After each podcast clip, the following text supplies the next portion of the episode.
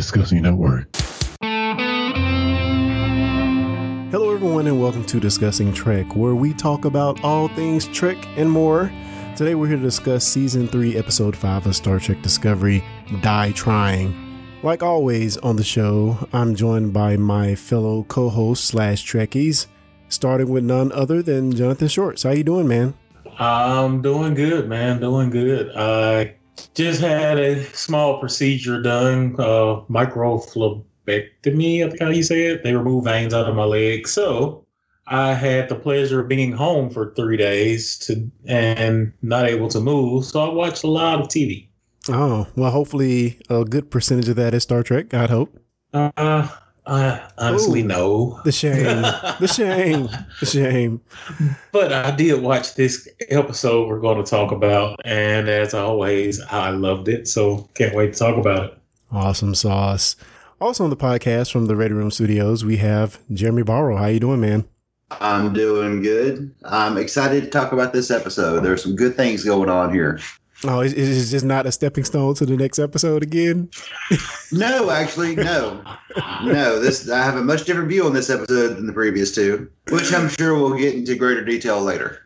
All right. and also on the podcast, we have Cal Jones. How are you doing, dude? You know what? I'm glad to be here, and I'll keep the positivity train going and say I enjoyed this, and I'm happy to be here and ready to talk about it. Awesome sauce. Well, how about you? How are you? Yeah, I'm doing great, man. I'm doing great as always. You know, glad to be on with you guys talking about Trek. So yeah, I am doing good and uh, ready to dive into this episode. So you can support the show by subscribing, leaving a review, or telling a friend. If you have a review idea, send that along. in with anything else you want us to know, to fans at discussingtrek.com or hit us up at discussing trek on any and all social medias. So we are ready to dive right into our review of Star Trek Discovery Die Trying. Die Trying is the fifth episode of season three of Star Trek Discovery. It aired on November the 12th, 2020, and it was directed by Maja Vrvilo, who also directed last season's Perpetual Infinity. The story was written by James Duff and Sean Cochran. After uniting with what remains of Starfleet and the Federation, the USS Discovery and its crew must prove that a 930 year old crew and starship are exactly what this new future needs. Spoilers. Red alert. All hands stand to battle stations. What gives you the right? You cannot destroy an idea. At ease before you sprain something. And like always, I'm going to point to Cal Jones to give us the, the, the, the beats of the episode in his own words. All right. So last week, I made a point of saying that I made this up on the fly, and I'm going to go in the opposite direction this week because I wrote it down because this episode just felt like it needed to be written down. So, you ready for this? Oh boy. Yeah, let's have it. All right, here we go. Welcome to the world of tomorrow, where opening credits are always in flux. Respect my authority or blink and you're gone. Now they're all dead, so head out the revolving door. Wow. I'm so confused. It makes perfect sense to me. I am so confused right now. At the end of the podcast, we come back at the end and I will tell you what each of these points mean. I am certainly curious, and you got my mind jogged just a little bit to think of what you, what theories you've come up with in the Wait, past week. Can you No theories. that? It's just uh, observations of the, the of the episode. Hmm. Jonathan? Uh, well, I just I was asking him if he didn't mind just saying that one more time for us. Awesome. Okay, here we go. Welcome to the world of tomorrow, where opening credits are always in flux. Respect my authority or blink and you're gone. Now they're all dead, so head out the revolving door. Hmm. I did not pay attention to the opening credits this time, so I'm curious. I'm definitely curious on what I Now I want to know if this is speaking from your perspective or character's perspective. Now this is this is me watching the show and things that I noticed as points in the show. We're respecting your authority. No, not me. No, no, no. This is, no, no, no, no. This is just me w- making observations about the show in general. I'm loving this segment, man. I'm really loving this segment. Because for a minute there, I thought it was you. Well, of course, you guys should respect my authority. Come on now. oh Lord. With that said, let's go around the horn and get everybody's high level view of this episode. And let's start with you, Jeremy. What do you think, sir? I loved it. I absolutely loved it. And I thought the last two episodes built up to this episode, which made it even better. Awesome. Any high level takeaways? Um, not without spoilers. All right. All right. Fair enough. Jonathan, what do you think, man? Absolutely amazing. From the first from the first three minutes, there was so much to talk about and think about that I was overwhelmed.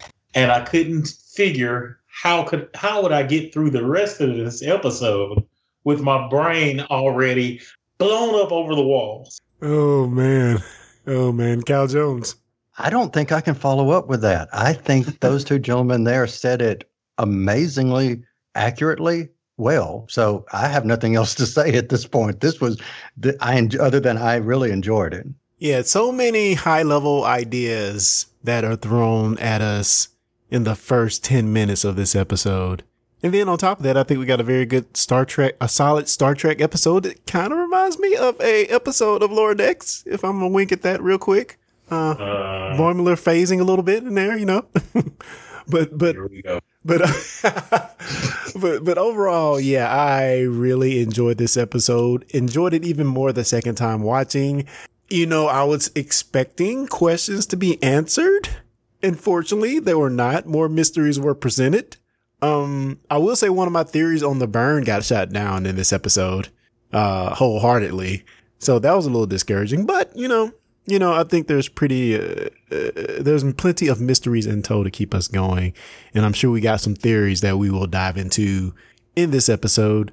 So we start the episode with a captain's log. Jeremy, do you think they were just a bit too optimistic going in here looking for answers and solace? Yes and no. I think it's just the nature. Uh, I think it's their nature to be optimistic, but they don't know how to. They're they're still learning how to react to this to the future they're in now. So they don't know. Like optimism's all they have. Yeah, yeah, and boy, does Saru lay it on thick there at the very beginning. Um, any anybody have thoughts on the, this initial captain's log, and you know maybe some of the interaction between Burnham and Saru in the early minutes of this episode? Uh perfect for me. I um although like this this first part which is probably going a little bit ahead but it's probably the only minor problem i had and that problem was kind of alluding to what the question you led off with was like i, I think they're just it was um, almost too gleeful for me. You know I, I i know they were excited but it was like man they were laying it on thick they were it was I was like, it's, come on, guys. well, well let, let, let's we'll get into this this amazing introduction into the Federation headquarters, but but uh, I'm asking Kyle Jones a little bit too much uh, gleeful optimism going in there. No, because if you put yourself in their shoes and look at where they've come to, like Jeremy was saying, this is kind of building up the last couple of episodes to this point.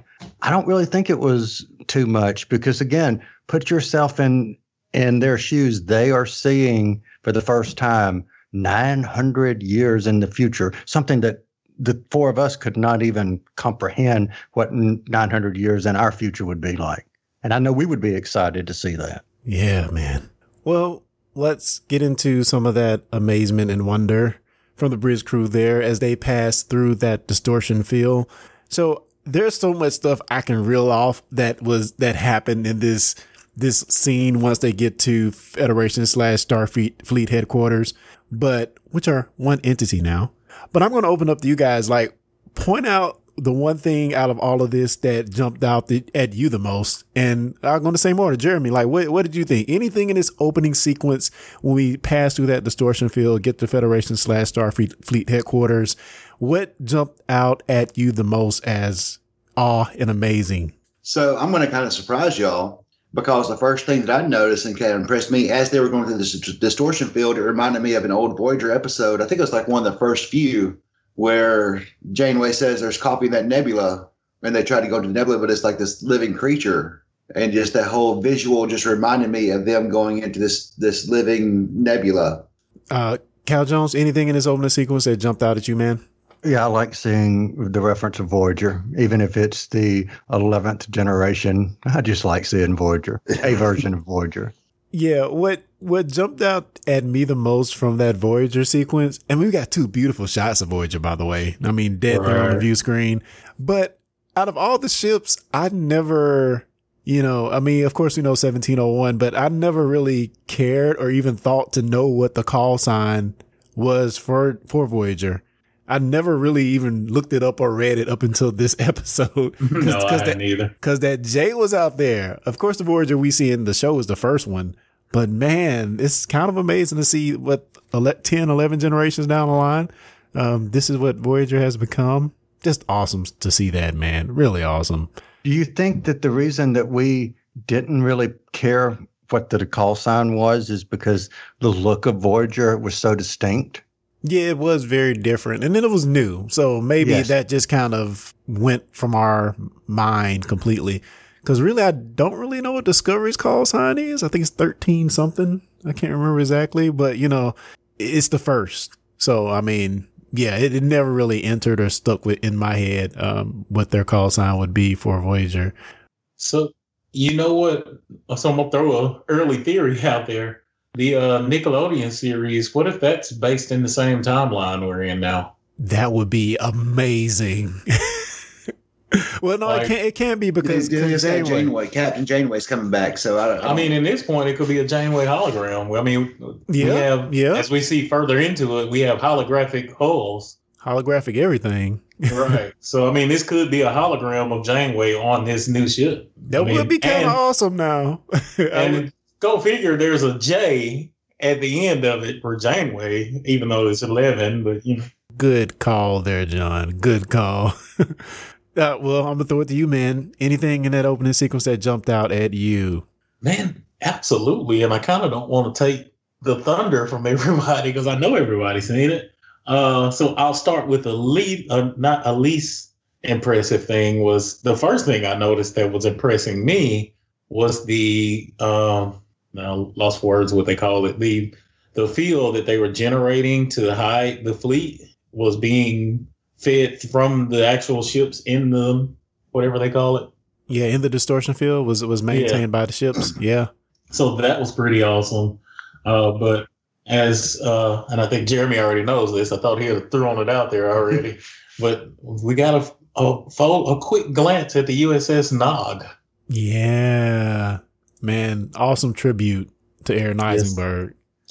And there was also, so I read this on cinemablend.com. They did an interview uh, with Alex Kurtzman, and his quotes on that particular scene, his quote was, We promise to honor the legacy of both Nog and the late Aaron Eisenberg. And it seemed fitting to name a starship after a character who exemplified the possibility of resilience after a period of darkness. Hopefully, we'll see more of the USS Nog as it helps Starfleet build a brighter future. Oh, that that sounds good. All the feels, man. All Yeah. the feels, So that that was very awesome. That was awesome. indeed. What about you? Anything jump out to you? Oh man, so many things. And on top of everything you guys mentioned, um, organic hulls, holographic containment walls, uh, a, a ship that could hold a complement of 2,000, detached nacelles, flying rainforest. Do I need to stop? Listen, and I'm with Tilly. Like, uh, and I guess because I'm a Trekkie, so much. I'm so much of a Trekkie. Like, the most amazing thing for me to see is detach nacelles. Well, but it was uh Detmer that actually noticed that. Like, to me, that's mind blowing. Like, how is that possible? Like, your nacelles is fed off of the warp core, so that's awesome just to figure out that technology. So moving right along. So the USS Discovery reports for duty, and first thing I noticed is like the beaming animation when they beamed them over. It wasn't like that protracted. It was like a flicker, like they were gone. I thought that was freaking Oh. cool. That was like the uh, personal transporters they were using. We've seen in the past few episodes. Yeah, I Yeah. noticed that too. Yeah, that, that, I, yeah, I, I, man, it's just like the possibilities on the difference in technologies here is it seems like Discovery, the Discovery crew, as well as us, are going to be blown by at every turn of what we see. Um, so yeah, I'm just amped for that alone going forward, man. Yeah, but you know what I find interesting, and to counter, not counter, but just add to what you just said, Clarence, it's interesting that as much advancement that they're showing us as an audience, they're also tempering that a little bit with look at the things now we can't do. You know, some of the things that was taken for granted as things that they could do in the other Star Trek versions of reality, they can't do, but yet they've got all this other stuff that the others didn't have because Yeah. of time that they can do. That's a that's a crazy balance to be honest. I mean, they have all this advanced technology, but yet they can't really go to warp consistently because of the lack of dilithium. You know, it's sort of, I guess, the story of where our Earth could could possibly go in the future with the lack of resources at some point. or Yeah. you know how we rely on all of our technology and what is it a just a solar flare could knock all that out Yeah, yeah. But also, I think they bring something cool to the table as far as how they operate as a team, being part of that component that might be missing as well. Uh, by the by the time we get through this episode. So, Jonathan, what do you think of um, Admiral Vance, Commander in Chief Starfleet? He's one of those characters that I think I will like on down the road, but I did not like him in this episode. And I think the writers meant for us not to really like him. Uh, he is very much opposite of any Starfleet admiral I would have expected them to meet. he was a bit of a hole. Just just saying. well, I was trying to be nice. Let's just But say it. That being said, I think he's the perfect person to be in charge of Starfleet now in the current situation. Because again, we go back to, you know, is Burnham going to be that person that Starfleet wants him to be, or is it going to be the person that Discovery needs her to be? You know, which Burnham are you going to get?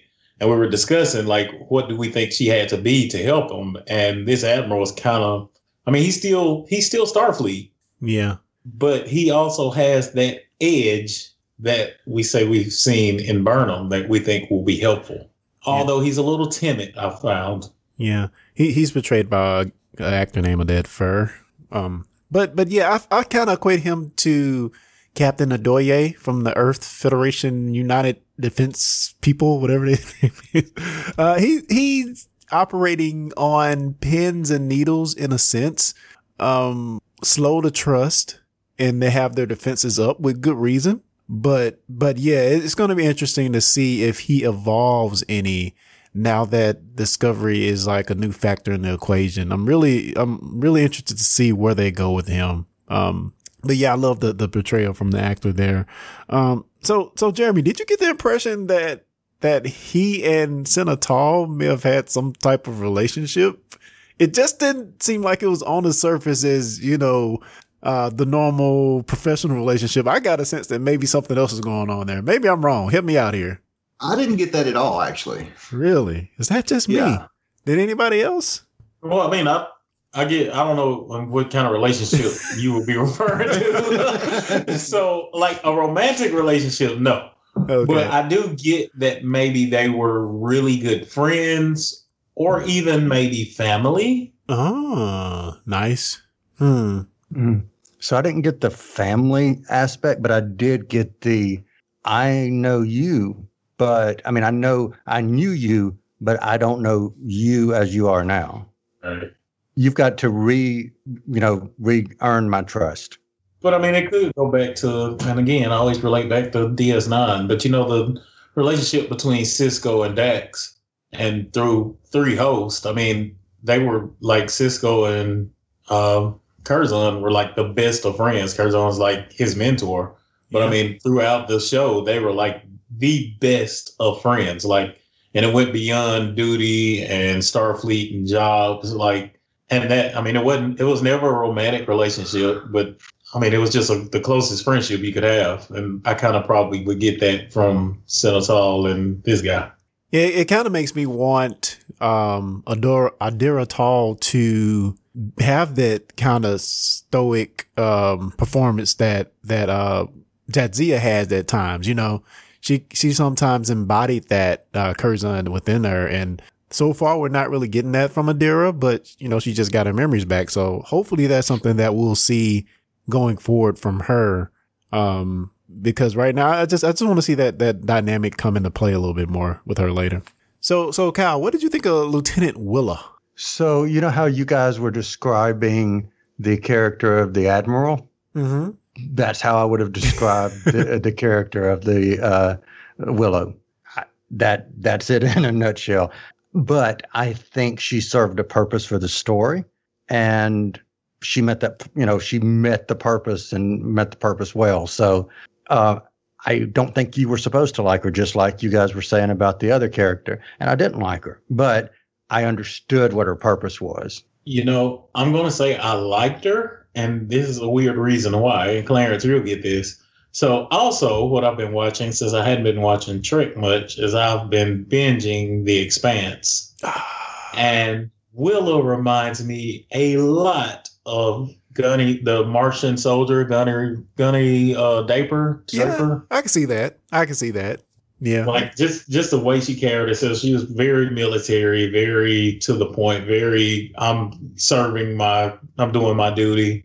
Like that's just what I kept seeing, and I, that's like one of my favorite characters on the Expanse right now. So I liked her. Yeah, she reminded me, and I know she reminded me of Michelle Rodriguez in a lot of ways. Just the way she, her nuances and, and stuff. So that's why I liked her. I, I knew that she had that tough exterior, but given the right situation, that barrier would be broken down. So for, for that reason, for that reason, I, I really did like the character. You know, we get to see her have somewhat of some lighthearted moments later in the episode with uh um Reno, Stamets, and Tilly at the end. But but yeah, I, I like the character overall. I want to see more of her as well, since another character is gone. Um, so so um, Jeremy, we found out Yes. a lot of things about Federation. We know there we're down to thirty eight Federation wor- worlds. Excuse me, down from a peak a peak of three fifty, and we find out that Kaminar as well as what Barzan is part of the Federation. Any thoughts on this um, development? Since basically in all of the other Star Trek sho- shows, we hear nothing of the Kaminar people. Eh, any thoughts on that? Um, I would like to see more of them. You know, not. And the one the one thing that uh, that I kind of get miffed at with with Star Trek is that we don't get to see a whole lot of the alien alien uh, Federation members just in passing, and they're they're rarely ever steady main characters. And so I would like to see them, you know, and bring a lot more of them to the forefront and you know more regular. So you know, this this hopefully will provide them with a good opportunity to do that. Yeah, well, I'm gonna turn this right back around at you again. And thoughts on the new Chipper? Chipper, I'm gonna say EMHs that we see in this episode. What Oh, the heck, God. man?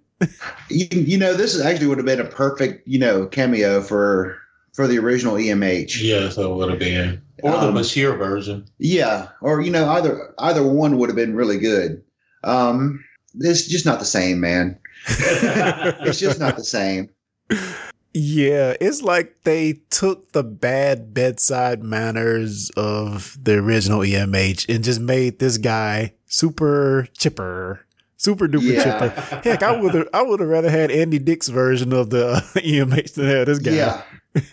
like, why didn't I know that blinking trick uh, right then? Oh, Right. well, well, well, well, well, we gonna get it. We gonna get into this blinking stuff because I think I got a theory behind that. Oh yeah. So they don't want to discuss the burn. We have theories, but we don't know for sure. No idea what the burn is. So basically, um, Vance mention, mentions that there was no mention of discovery in the database, which we know why, judging from the last episode we got from last season. Um, you know, pretty much erased it from the books. Nobody can talk about it. That made me think though, no one really knows about discovery, but there still have to be some people that know about the mycelial network research, right? There's definitely people in the mirror universe that know about the spore drive and stuff. I would think. I would think. So I don't know. I'm just my, it got my head reeling a little bit at a little bit as we started to talk more of the mirror universe in Georgiou in this episode. But before we get to that, um, let's just go ahead and talk about these debriefs. We start these these debriefs, and before we even get to that, we, we uh, Vance tells Saru and Burnham that the 30th century was spent fighting wars over the Temporal Accords or upholding the Temporal Accords, and their very presence there is a violation of the law.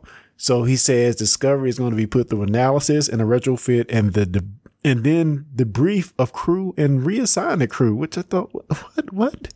So let's get into some of these debriefs. Any of the debriefs jumped out at you? I know one in particular jumped out at me, but any thoughts? I'm just leave, leave that open to anybody. Any thoughts on these debriefs?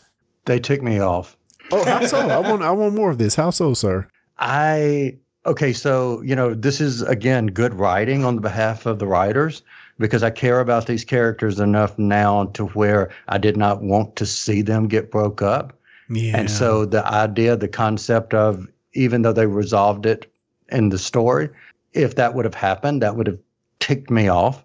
So that's it. I guess it in a nutshell. I just didn't like the concept of look at all of what they've come through and now you're going to do this. No, uh-uh. That's going to tick me off. Yeah. Just Vance being a jerk. Oh, the dude ticked me off of that. Any other thoughts on the debrief, guys? So, and Clarence, I think you and I have the same theories and probably going to have the same highlighted debrief. So I'll let you do that part. But I'll I'll, I'll add this. I like the debrief scenes because even though we were to, you know, get the feeling that our beloved crew were on the losing side, these debriefs to me showed a strength in this crew that I think is going to carry them. Just emotional, mental strength. Like every one of them, like pretty much, if you had to say these debriefs were a battle, for instance, they want them. You know, when we go to Culber's debrief, like he answered the questions, but like he was in control of that. You know what I mean?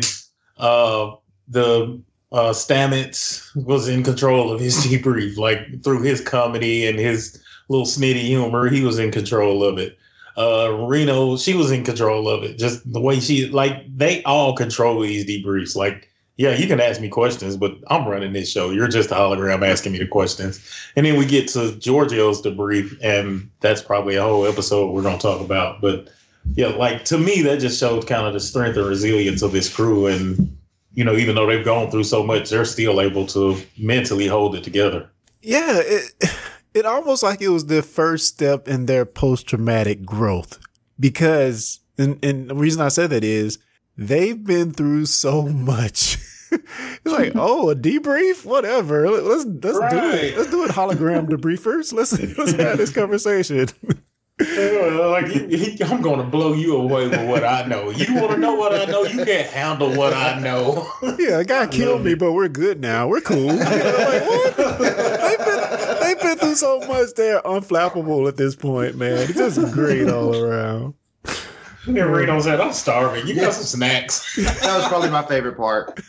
Oh, and you know oh, what's funny is at the beginning with her character, I did not like her, but she is totally grown on me as a character.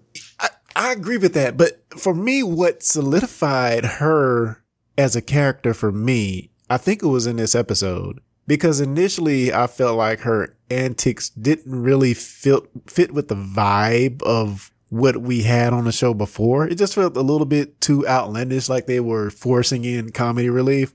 But now you see like the chaos between uh, he and uh, Stamets, Reno, and Tilly. I just love it. I love the the um the, the imperfection there of how they make things work regardless. You know, it's just fun. it's just fun, man. But let's go ahead and dive into maybe the most important debrief of, of this episode, and that's the debrief of Emperor Philippa Georgiou. We learned that she has a charismatic strain at a sub subatomic level, subatomic level. At least we're told that's what all Terrans have which we know they have the eye thing. So I guess it's possible they can have this charismatic strain or whatever. So my first, when, when my mind first started to wonder that something might not be quite right with Philippa Georgiou is the eye blinking thing. And I'm throwing to you, John, but how, how would she know that? How would she know that? You know, I questioned that at first and I kind of wrote it off to this was just a thing put in by the writers to make her just seem badass. Yeah, I, like and I, I don't know. I mean, there's no other way to explain it unless we're going to theorize a further plot here, uh, which you know, as we go further through the episode, it'll be more to add to that. But I mean, it's hard to tell. I mean, by being, I mean, she was what this episode reminded me of, and it's funny, and I don't know about you guys, but up until this point, I just kind of forgot that she was Emperor in the Terran universe. Like I knew she was Terran. I, I, that, I didn't forget that. I didn't forget that she was a bad guy at one point, but I just forgot like she she ruled the universe on in the alternate universe. Yeah. So I'm sure they had holograms there, and I'm sure she figured out a way to beat them. So that's kind of how I I justified it in my mind at this at this particular point of the episode. Well, well, let's just throw all our theories on the table right now. I mean, I thought, you know, of course we had holograms in that era, of course, but we're like a thousand years in the future. You would think, well, she mentioned upgrades, but you would think that she wouldn't have that knowledge to do such a thing or that thing wouldn't work. Something so simple that maybe everybody should know at this point just by blinking your eyes. So Well, maybe everybody didn't know. Maybe that was just something known in the Terran universe, and possible, possible, possible. it's just nobody thought to fix it because it wasn't a problem in the Prime universe. Now I'll take this though, and uh, so on on my second rewatch, uh, and I know we're going to get to this guy that's standing off to the side because there's theories about him too. Uh, in the initial start of the debrief, she's looking at him the whole time, and he looks at her, and this could just be coincidental, but he has like a series of rapid blinks. Interesting. Now, it could have just been him blinking, or it could have not been. But right after that, she looks at them and starts blinking. And, and he's wearing glasses apparently for no reason. Right. Oh man, my mind is running. Could it be he's wearing glasses because he is a hologram? So He's not a hologram. but But do we do we know that? we don't. But I think I think he's section thirty one. I think that also. So I, I had that theory. Definitely, I have section thirty one slash question mark written on my on my on my notes here. I have Terranologist written down because he is, apparently knows everything about the Terrans, which is suspect as well. But what made me kind of think so so I started to think that maybe Georgiou isn't Georgiou. Huh? Georgiou isn't. Yeah. So no, we no, I heard you, but I'm like so trying so to process what you said. So so we got the zoom in on her foot in the first episode back, episode two, uh, where she kicked down Leland. Uh-huh. And in this episode, the blinking thing was the first thing that threw me for the loop. So and she also has she does something with the communicator. I guess you can write that off. She's smart. We know she's super smart. But that part at the end where she's just staring into the void Right. uncontrollably. That's where, the, like I said, the initial part is I just kind of wrote it off as the writers just making her seem bad A. But that particular part at the end started making me question, like, what is she? Who is she? So, so we have a few things here. We have Georgiou possibly being uh, Leland or Control, possibly, possibly, which we know is a Section 31 thing. We have this interrogator glasses guy who definitely knows a heck of a lot about Terrans and seems to be like an expert on the subject. I'm thinking he possibly can be a part of Section 31 as well. Um, and you know, uh, it's just uh, just another theory that we have to try to uncover because there's definitely something behind this. He's like super intelligent. Like, yes, like he's pretty much controlling the conversation with Georgiou without her knowing it. yeah, And Yeah. that is not an easy feat by no means. So, and he's so calm about it. You know what I mean? and then you have this other thing that uh, sent me thinking in another direction. We have this theory, or I guess it's just proven fact that uh, so the glasses guy is is saying that there hasn't been a crossing from the mirror universe in over 500 years, and that got my mind thinking of how is that going to play into the greater story, if at all. You know, it seems like something they wouldn't say unless it was important. Or maybe he was the last crossing, and like you said, he's from the mirror universe, and he's trying to get back. Or could the crossing had something to do with the burn? I don't know. It's Hmm, that's interesting. all right. Well, well, I've got a separate theory about the burn, but um, we'll get to that. I'm sure in a little bit. You, you know what I find interesting uh, is that you guys have in the last couple of episodes assumed, not assumed, but predicted or speculated that control is controlling, for lack of a better word, two different members of the crew. Well, you know, I did think Detmer at first, but I think they definitely approved that. I think they proved that, you know, to be false. Uh, they kind of threw us for a curveball there with the, the, uh, post traumatic stress thing. So I don't think it's her. Uh, definitely not at this point, but who knows? Um, but, but yeah, this, I, I don't think we've seen the last control, man. I really don't. They even mentioned Airiam in this episode offhandedly when Nhan leaves. So it's, they're throwing us in that direction, man. I, I don't know. I don't know. Well, now the the showrunners have said that control is done. They have said that. Don't look at me like that, Jonathan. I'm just telling you what they said. oh, I'm just, I hadn't heard that. I hadn't seen it. I thought you were going to tell us where you found it. Well, I mean, I've seen like several different like you know articles this week that talk. You know, people talking about the episode and like on the Facebook groups and they know the showrunner said that control is over with. That that storyline is done. Okay. Well, we got some greater thing out there that we know nothing about, which is interesting as well. You know, I'm not, I'm down for that. But man, just something in my, in my gut tell me it's not the end. I hope it's the end, but who knows? Um, so, so let's, let's get into the Discovery's first mission, uh, in the future. Well, the first official mission for Starfleet in the future, uh, to go and retrieve a seed from the USS Tikhov and, and try to fix or try to heal this this dying race of people. Um, I really love this storyline. It really felt like a classic Star Trek episode with an ending, a pretty little bow. What did you guys think of the mission to the Tikhov? Any thoughts off the top of your head uh, from this entire mission? And I'll start with you, Kyle. What do you th- What did you think, man? You know, I think it is something that I really like about Star Trek Discovery because it uh, teaches you not to expect the same thing every week. Because, you know, even with Tasha Yar leaving Star Trek back in, you know, Star Trek The Next Generation, for the most part, you didn't have a character leave unless it was the end of the season and then, you know, over the summer they left, et cetera, and so forth. With this, it's not written in stone that that character is going to be around. And I think that's really cool. So that, that's my initial thoughts there. Yeah, definitely. Um, John, what about you, man? Any any thoughts on the Tikhov mission? Um, two thoughts. Number one, they keep throwing Michael in these command positions. So here's a theory as well. Uh oh. There'll be conspiracy theories. Wouldn't it be cool if she?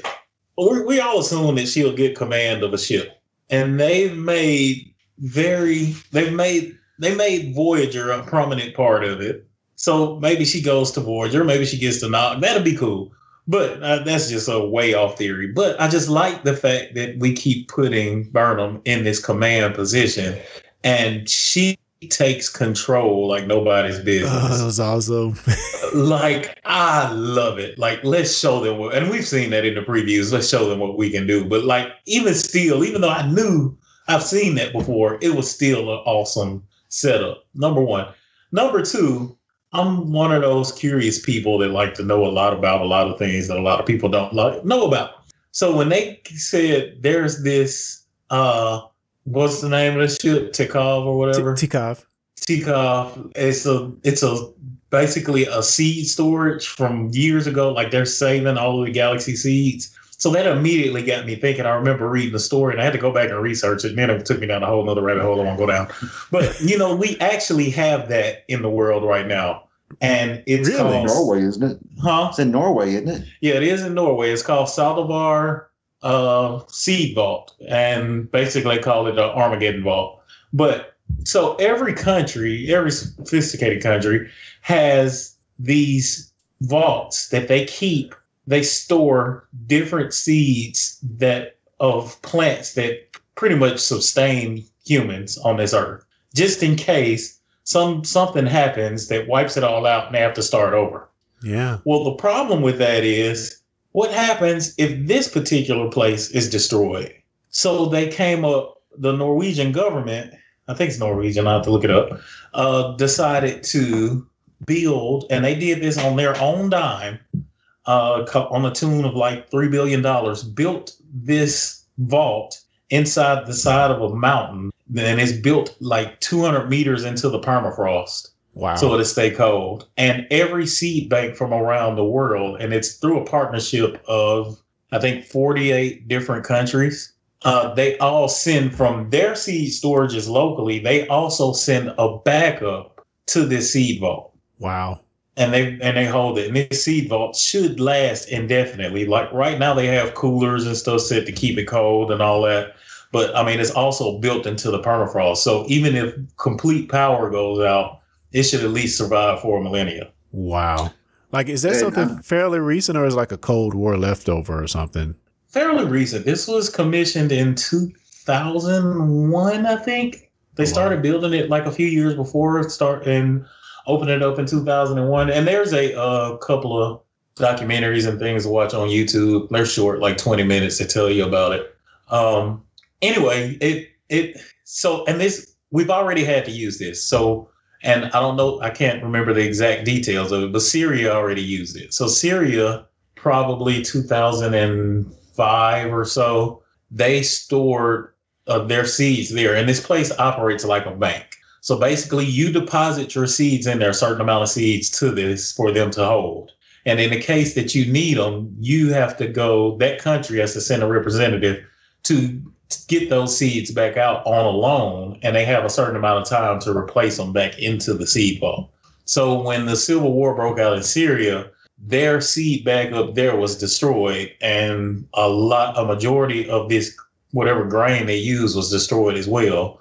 So they needed to replant these these fields. So they had to go back to Salovar and get a certain amount of seeds to re to start this whatever wheat field or whatever it was. Oh, wow. So Yeah. anyway, That's that got me down a amazing. whole nother. but uh, it, so what's amazing, and I hopefully, I mean, maybe their idea to put that in there so people get curious and maybe look that up and know that it exists. But just the fact that you know we always known that Gene Roddenberry had a bright vision of the future. This is what he wants our future to be, and it's great that Discovery is carrying on with that. Like they made that something important. Like, hey, regardless of what's going on, this is something we still need to do. This will save us no matter how advanced we get. This is something we'll have to have. And just on a side note, I'm just looking it up right here. There's around 400,000 seed samples in there currently. And that's in one room, and they have three other rooms that can be filled. Wow. Yeah, that that that's pretty amazing, man. I didn't know. I guess I knew some of that, but I didn't know the details you guys provided. That's pretty cool, though. Um, Sorry to go off on a long one. no, no, that's good information. Honestly, it's good information. I'm sure people listening gonna love that as well. But but yeah, we see that play into this episode a bit where, you know, to save these people they have to go and find this one seed, strand of seed that that is I guess has been diluted or polluted over the years. So yeah, all interesting stuff. But when we get to the Tikhov and we see this family there that are currently overseeing um the seeds on Tikhov, you know, that is Barzan, which Barzan people, which I thought that was cool for uh Nhan who we see with that apparatus all the time. She finally gets to take it off and be her normal self. I thought that was pretty pretty cool to see that. But unfortunately there's an accident and you have sort of like this holographic go well not holographic but transporter ghost that's kind of roaming roaming the ship and it's like a, a a, you know a classic transporter type accident that you have here where this this guy is half in phase half out of phase which again i mentioned earlier with lower decks this is kind of what happens to uh Boimler in lower decks where he's kind of out of phase. So I thought that was pretty cool. And you know, it's not nothing new. We've seen this things like this on Star Trek before, but I like them going to a classic, you know, transporter accident to be an integral part of this story. You know, I guess to to ground this episode is a uh, sort of in the classic style of Star Trek. I thought that was pretty cool. Uh, but but any any thoughts on I guess th- him being out of phase and you know this what I thought what what jumped out at me I guess is my theory on this CME you know this ion uh, solar storm being a part of what causes the burn. Apparently I was totally wrong, but I was cool to see it was cool to see how they used it in this episode at the very least. So any other thoughts on the Tikhov mission and and Dr. Addis, Ad, is it Atticus? Addis? Dr. Addis? Um, any thoughts on that and his family or, and maybe even on, uh, what, what Cal mentioned a little bit earlier, how Nhan stayed, stays on the ship um, to to help protect it. You know, I like I want to kind of piggyback on what Kyle said earlier. You know, when people leave the show, it's usually at the end of the season, or you know, this or like Kes left like two episodes into the fourth season. So someone leaving in the middle of the season, it just it was almost a shock to the system. But I like that because it doesn't let you get comfortable and Yeah. it keeps you on edge and it keeps you wanting to know, you know, well, who's going to still be there? Who's who's next? Who's who's leaving? Who's staying? So I, I, I like that that idea. Well, and on top of that, they have done a great job of keeping under wraps these changes like this because I can remember back when they replaced um, Gates McFadden. That was all over, you know, back in the day when you read TV Guide, that was all over TV mm-hmm. Guide that you're getting a new doctor on the next generation. And then God. the next season, it was your, you know, Gates McFadden returns to, st- so you know what I'm saying? So it was a big deal. We don't want Pulaski. We don't want Pulaski. I liked Pulaski. oh, hurt. You would. what do you mean you? I'll Oh, give you man. this. I would have liked Pulaski if I had have not have met uh, Beverly Crusher first. That yeah, I can see that. I can see okay, that. But I like my doctors with a little bit of attitude. I don't like the good bedside manner and uh Pulaski Cover. reminds me of the cat on Lower Decks. yeah, yeah, you're right about that. Actually, I like that. But see, I liked her. Good. Good point. Good point, man. Yeah, yeah. I don't know. Uh, it was it was kind of sad to see her go. And one of the things that they that Nhan brought up when she was leaving, I mentioned this earlier, but she mentioned Airiam, and I had to go look it up. It was in a Project Daedalus episode, and she was the one that actually hit the airlock to send Airiam into space. So she actually killed Airiam, I believe. So so yeah, it was it was cool to see her kind of uh, bookend bookend her journey um, on the show, and hopefully we'll see her again. Do you, you guys think she's gone for good? No. Yeah. All right, all right. I thought. I mean, they did. They well, and, uh, well. I, I say that because they didn't kind of plant any seeds for her to to come back, or we'll see you again. You know, seeds. they just. yeah, I know, right? you see what I did there? But um, I, I just they did- they didn't leave, they didn't seem to leave it open for her, for her, her character to come back. They just kind of shut the door on that pretty tight. yeah, I agree. So what we did notice, and I noticed it before Burnham really said much about it, was this melody that the lady was singing to her child in the little holographic image image. Yeah. And it sounded a lot like the cello music that uh Tal was playing on the last episode. And then as we get further, we find out why that's important. But I, I think that's a big deal. Like I got a theory on the burn about that one. Well, let's hear the theory because I just don't see how that can play into anything. It's it's so random. I mean, if we saw two people humming like the the uh, some Bowie song or whatever, you know, we would think it's that strange. But is this piece of music that obscure that it rings that it has something more underlying with it being, you know, repeated by Tal on her um bass? Is it not a bass? What a cello? Is it a cello? What is it? What's her Yes, the cello. Cello. See, I don't know nothing about uh classic instruments. A cello and and and this little girl humming it. So I mean, I, I don't know if I really get the correlation there, but but uh, John, do go ahead and maybe explain what your theory is. Well, it's not a. I don't have a exact theory and facts, but like so.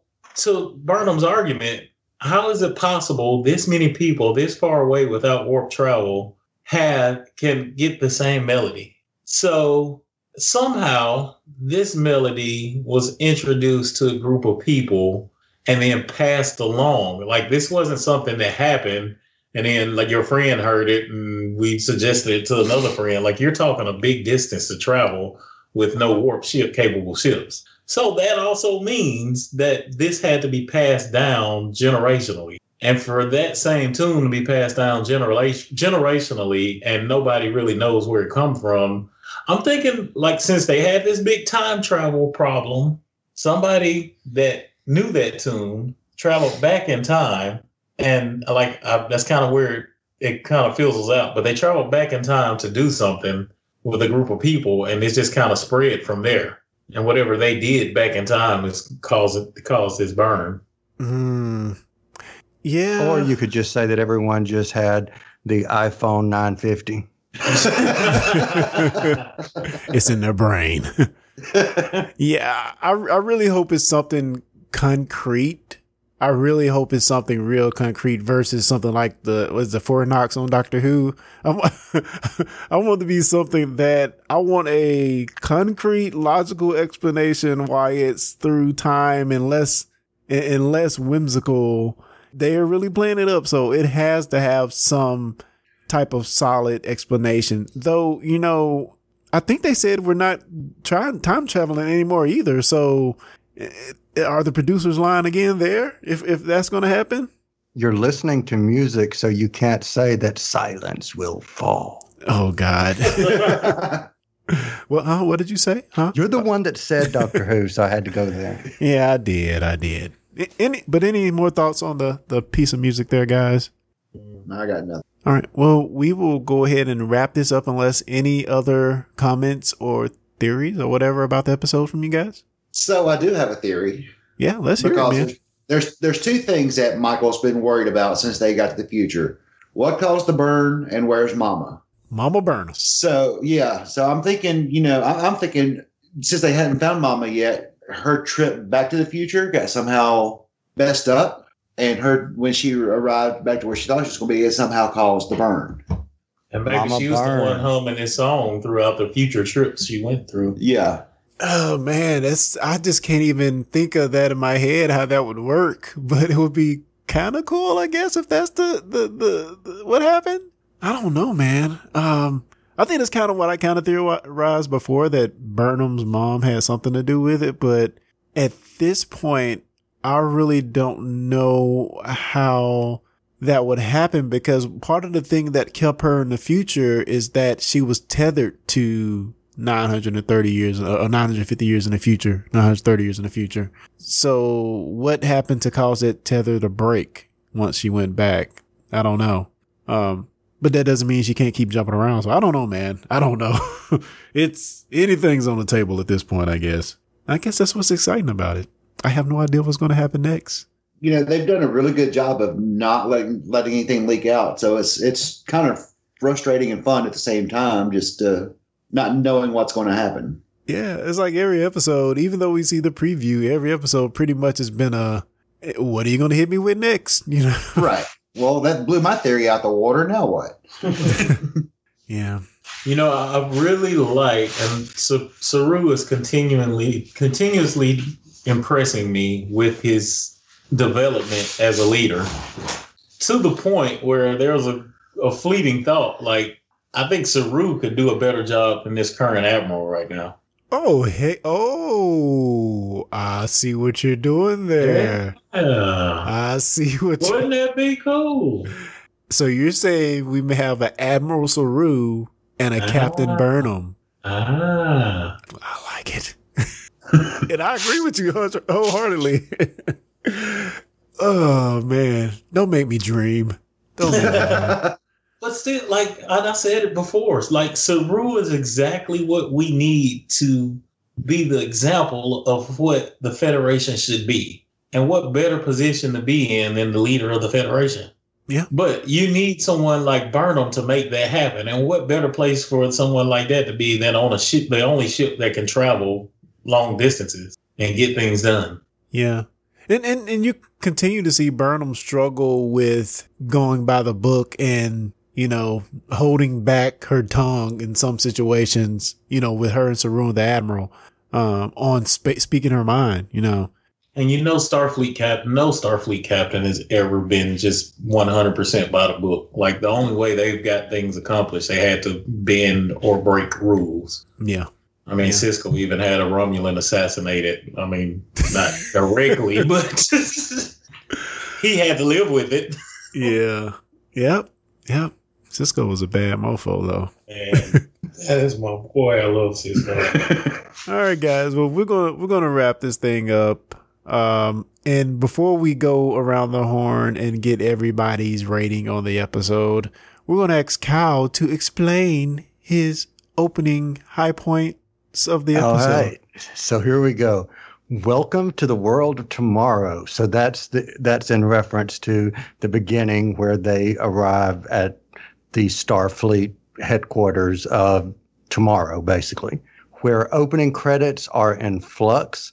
I've noticed this season that, for instance, David Ajala is not listed in the credits because he's not featured in this episode. Mm. So whoever is featured in as primary in the episode, the credits reflect that this season. I noticed. So that's where I get where opening credits are in flux. Respect my authority comes from several story points from um, Saru and Burnham to the two of them with the Admiral and Willa. So that's where that comes from.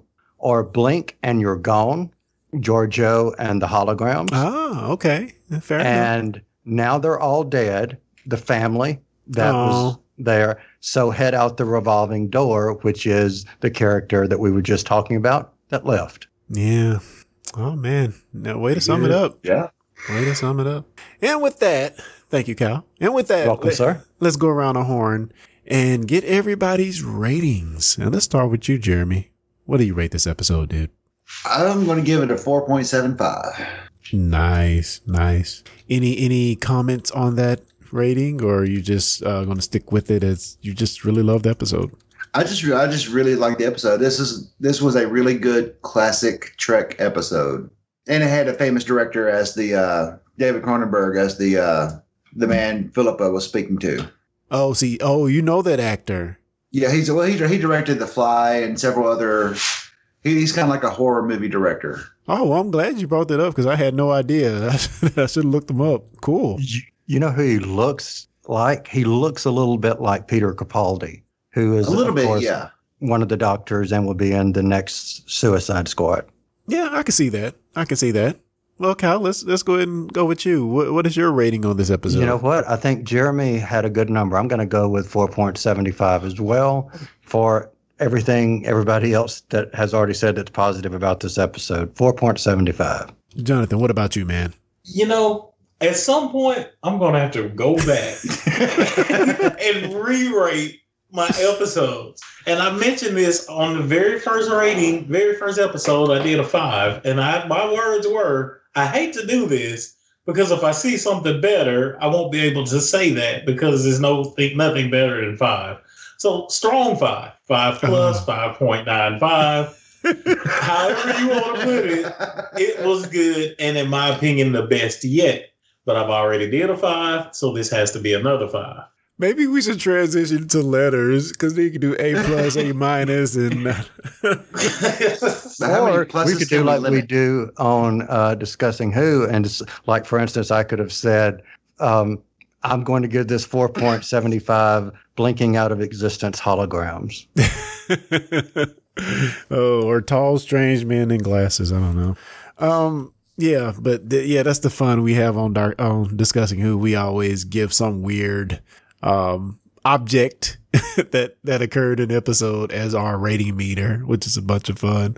Uh, but for me, I'm gonna put this at four point eight out of five, and I'll back that up by saying that just the what the visuals and the whimsy that we saw at the beginning of the episode when they go to Starfleet for the first time, that is, that's part of what has to be in the back of everybody's head.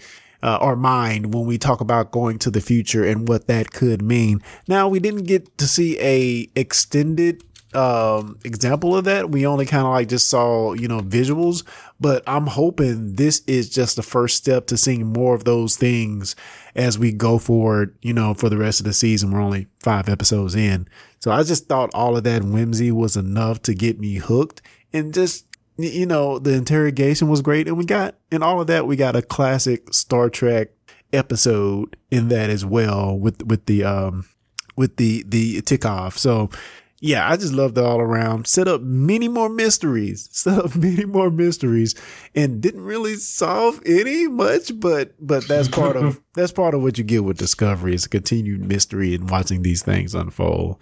So yeah, four point eight out of five. So that's going to be it, guys. And with that, let's go around the horn once again and see what everybody has been into, watching, listening to, podcast related or otherwise. And I'll start with Cal Jones. What about you, man? You know what? I'll make this real quick. Since I keep mentioning Doctor Who, I'll just point anyone listening who is a fan of Doctor Who to discussingwho.com. All righty. Jeremy Barrow, what about you, man? Podcast related or otherwise? Um, the new season of The Crown came out this week, so the, my first available opportunity, I'm going to sit down and probably binge that. Um, that's, that's all I got, really. Just a working living. so for me, somebody who's never watched The Crown, can you give me the uh, short uh, pitch for me to actually get into it? So the, the the Crown is basically telling the early years, especially the, the the first two seasons tell like the beginning years of the reign of Queen Elizabeth, the current British monarch. Um, with Matt Smith, who we all know as you know the Eleventh Doctor as Prince Philip, and every two seasons they change cast to reflect the older as they age and as they go to different time periods. The, basically the history of Queen Elizabeth as queen. Okay, all right. With Elizabeth Coleman playing the Queen for season three, three and, and four, four. Yes. Elizabeth Coleman. I mean, uh, uh, Olivia, Olivia, Colman. Olivia Colman. I'm not sure I know who that is. Oh, She yeah, I know who was, that uh, is. Patient yeah, Zero. that's right. Now, if you said Jenna Coleman, No, we There- said you know, there's good. surprisingly there's surprisingly not a whole lot of Doctor Who crossover, with the exception of the Doctor. well, that's a big one. oh, but you said they change out the cast every year, so that- that's cool. I like that. I like that. Yeah, every every two years they they age them instead of like you know using prosthetics and makeup. They get like a whole new cast in, Interesting concept. and I think Imelda Imelda Staunton, who played Dolores Umbridge, is going to be Queen Elizabeth in the next two seasons. And I will counter your um, suggestion by saying go watch Victoria starring Jenna Coleman, which is freaking amazing. She's amazing. I love her. And that's my pitch for Let's counter that with, with Victoria. It's a better show. Now, I don't know that to be true, but I love Jenna Coleman. Uh, Jonathan, Jonathan, what is your, what is your shout out for today? What a podcast later otherwise? Oh man. See what happens when you give me too much free time. So I work most of my life. Like I'm working or at the gym. That's all I do. So because of this procedure I had done, I had quite a bit of free time. So in those three days that I sit around and did nothing, I binged. I signed up for Disney Plus, binged Mandalorian all the way to current. so good. So good. Yes, that is an amazing show. I love it. I absolutely love it. Um, and I also, you know, I started Expanse a while back and put it down. Now I picked it back up. So I've binged probably a season and a half now. Right now, I say short of DS9, it's probably my favorite show so far. Yay. Man, Expanse. Oh, don't get me started on Expanse. Expanse is like the hardcore. Well, I'm not gonna say hardcore, but the realistic, as close you can get, probably version of space that I've seen. And I know they probably take liberties. It's not gonna be perfect because some stuff in space we just don't know. But just to have these warring factions and Yeah. the dynamic that plays, and and this good sci-fi element on top of being in space that is kind of ruling how these factions interact with each other.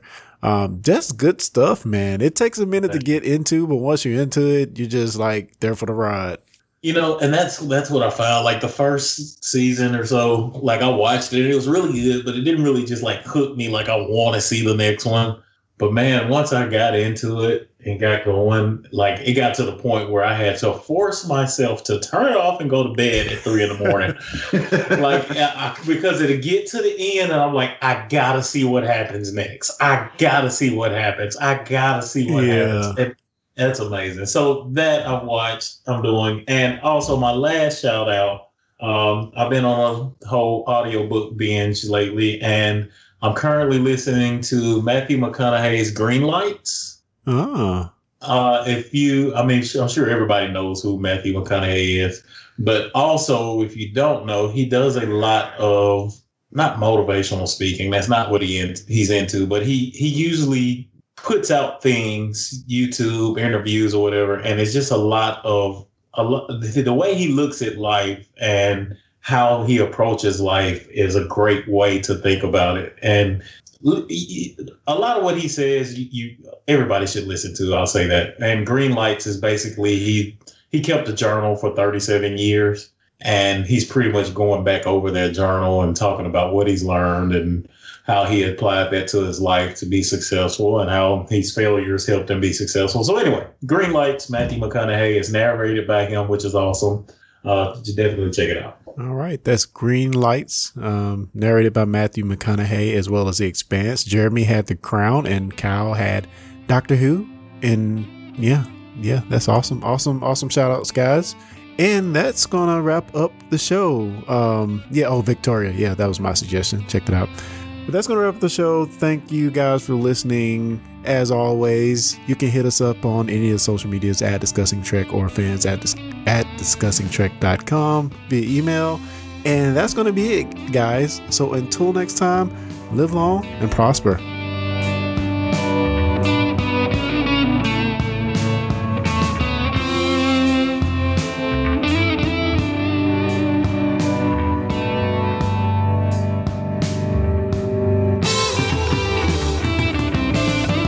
Thanks for listening to the Discussing Trek podcast. For more information, go to discussingtrek.com slash subscribe.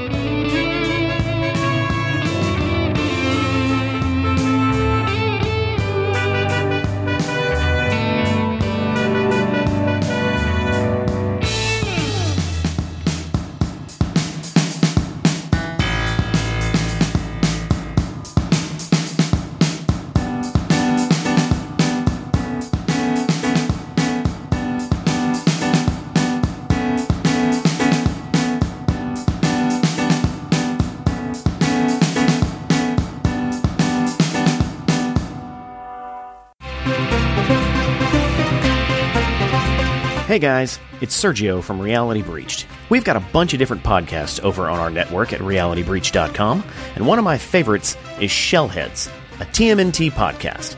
Shellheads is a deep dive into the Teenage Mutant Ninja Turtles in ways you've never heard before. From the early comic days to the current Nick show, nothing is off limits. Jeff, from the Warp Zone Arcade, joins me to binge watch and power read through a comprehensive library of TMNT fandom. Check Shellheads out on Apple Podcasts, Spotify, or your favorite podcast app. For more details, visit realitybreached.com.